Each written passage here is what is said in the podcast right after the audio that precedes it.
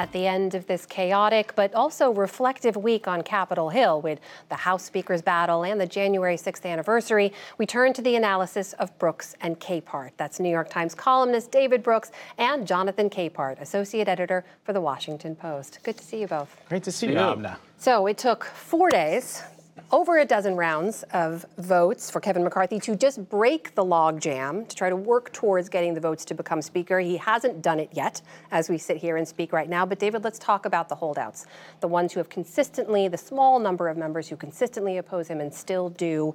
Are they just anti-McCarthy? Are they never going to back him? I don't think they're anti-McCarthy. I think there's two schools. There's Chip Roy, who we saw earlier in the program, a congressman with a goatee. Um, he, um, he, he does want to change the rules. And there's a case to be made that Congress needs reform. Most of them are not like that. And in my view, it's wrong to call them very conservative. There are a lot of Republicans who are very conservative. These are nihilists. They came here and they're quite open about that, especially with their friends. And they say, we just want to burn the place down. And we normally think those of us who go in, even into journalism or go into p- political life for sure, that you have some positive agenda. like you want to do something good for the country. That is absent uh, in these people. It's, uh, it's a posture of, of rejection, a posture of negativity.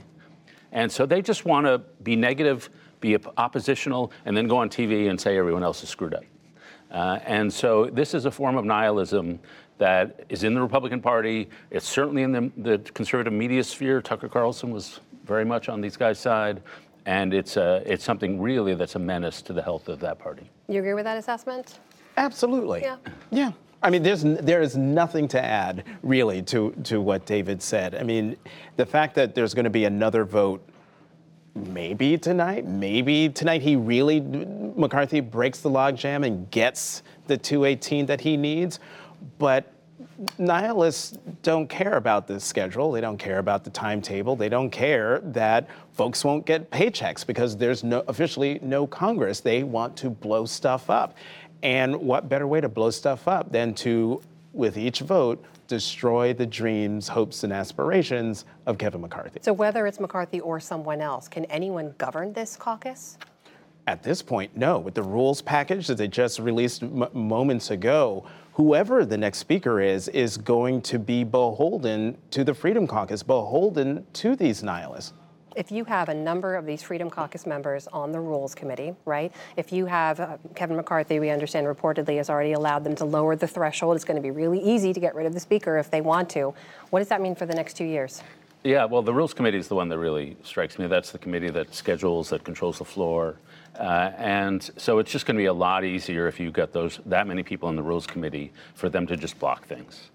And uh, so it could be nothing will happen in this Congress just because they have the ability to block. But the thing, and I think Jonathan mentioned this last week, that absolutely has to happen is we have to raise the debt ceiling sometime around July. And if we do that, the full faith and credit, the, if we don't do it, the full faith and credit of the United States is is destroyed. So the, they're going to want to attach all sorts of riders to that that the Democrats will not accept a, a, balanced budget amendment, things like that. And that means it's highly unlikely. I, I don't see how they get a debt ceiling raised in the summer with this political landscape, and that would be catastrophic. I mean, that's a remarkable thing to say. Yeah, we've had the fight. I think in 2011 there was yep. a fight about it, but uh, sanity prevailed and we are the last best hope of Earth, but we're no longer sure sanity is going to prevail. So, um, so that's what we're staring at. Dare I even ask, how do you think this ends? Just this this round of this of the battle for the speakership. Oh, I look. Hope springs eternal. I think M- McCarthy will will eke it out. But what will it mean? Really, he'll be speaker in name only, living under threat of, of being removed every moment of his life the moment he gets the gavel. And to your point, my biggest fear is the debt ceiling. The only thing we can hope is that Kevin McCarthy would have enough guts and fortitude to go to Leader Jeffries and say, I need 212 of your people to vote for raising the debt limit, and I will bring six, and we can take care of this. But if he does that, he's done. Do you see that happening? No, but uh, you know, I think the the main threat for any normal mainstream conservative Republican is the threat is the, the 20 on the right.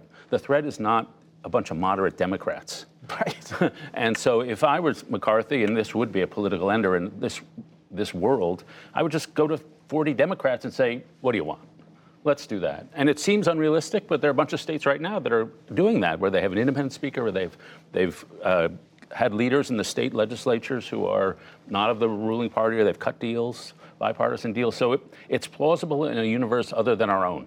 I mean, there's a bipartisan model we can point to this week, right? When you see it was pretty pretty dramatic split screen to see President Biden and Mitch McConnell standing before what they call a legislative miracle, right? That bipartisan infrastructure bill that's going to yield a big, big build a bridge project rather in Kentucky. That's a really dramatic contrast we saw. Yeah, I mean, and this is the line, that, the threshold that needs to be drawn. You can like Mitch McConnell, not like Mitch McConnell, like Joe Biden, not Mitch. They're professionals. And they have a sense of basic honesty and decency. You might not like George Bush, you might not like, like Barack Obama. They were admirable human beings. Um, we're not seeing that. The threshold, we've sunk below that threshold among some, a lot of people in Congress.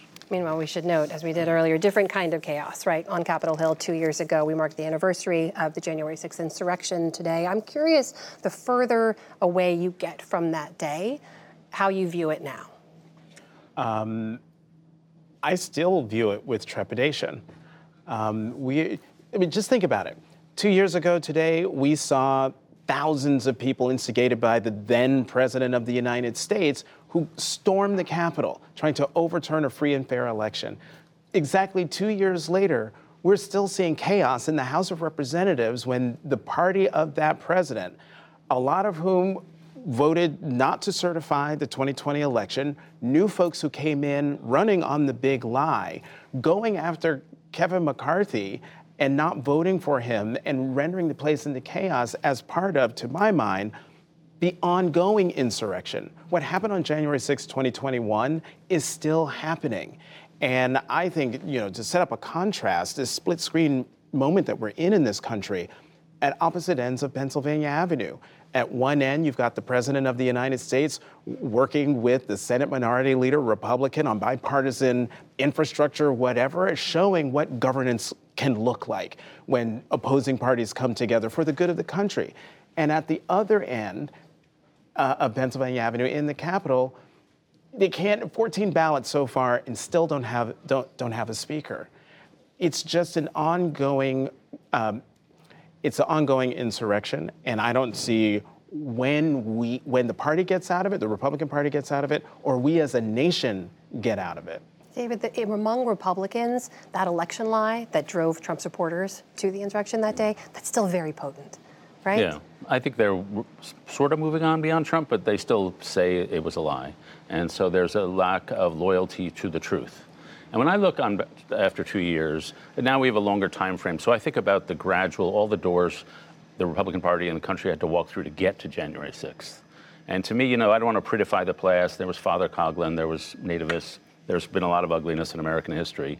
But I would say over the course of my lifetime, and frankly, my at one time alliance with the Republican Party, um, there were a lot of doors they walked to that created what you might call a loss of moral knowledge that it was a, the panic of Rush Limbaugh, the, a lot of what happened to the white the Christian nationalists and the evangelical communities. There was on the radio, on TV, the rise of Tucker, uh, and so it the standards of acceptable behavior went down and down and down, and the tolerance for violence went up and up and up. Mm-hmm. I read in Jonathan Fine's section, the Washington Post editorial today, that the number of threats to members of Congress has gone up tenfold since Donald Trump was elected. 10,000 death threats to members of Congress. So that's just in the air. And that's not attached to one person, it's a virulent stream of ideas. And ideas have consequences, and bad ideas have January 6th. And I would add that in all the examples they use, Tucker and Rush and, and everyone, what we had not seen up until Donald Trump was a sitting president of the United States. Well, first, a candidate for president of the United States who stirred that pot. Uh, and then who continued to stir that pot of our nation's, you know, subterranean demons, bringing them uh, out in the open, and then doing it from the Oval Office. And that has a power that I think we're still reckoning with. The idea that a, a, leader of this country, someone who's supposed to lead all of us, was using that platform, that bully pulpit, to actually bully people, specific people in this country.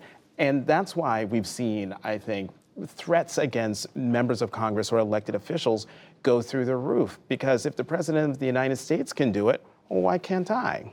It's been a remarkable, remarkable two years. So much has happened, but as you know, it took a long, long time to get here. It will take years to unravel and fix a lot of this. Jonathan Capehart, David Brooks, thank you so much. Thanks, Al. Thanks, Amna.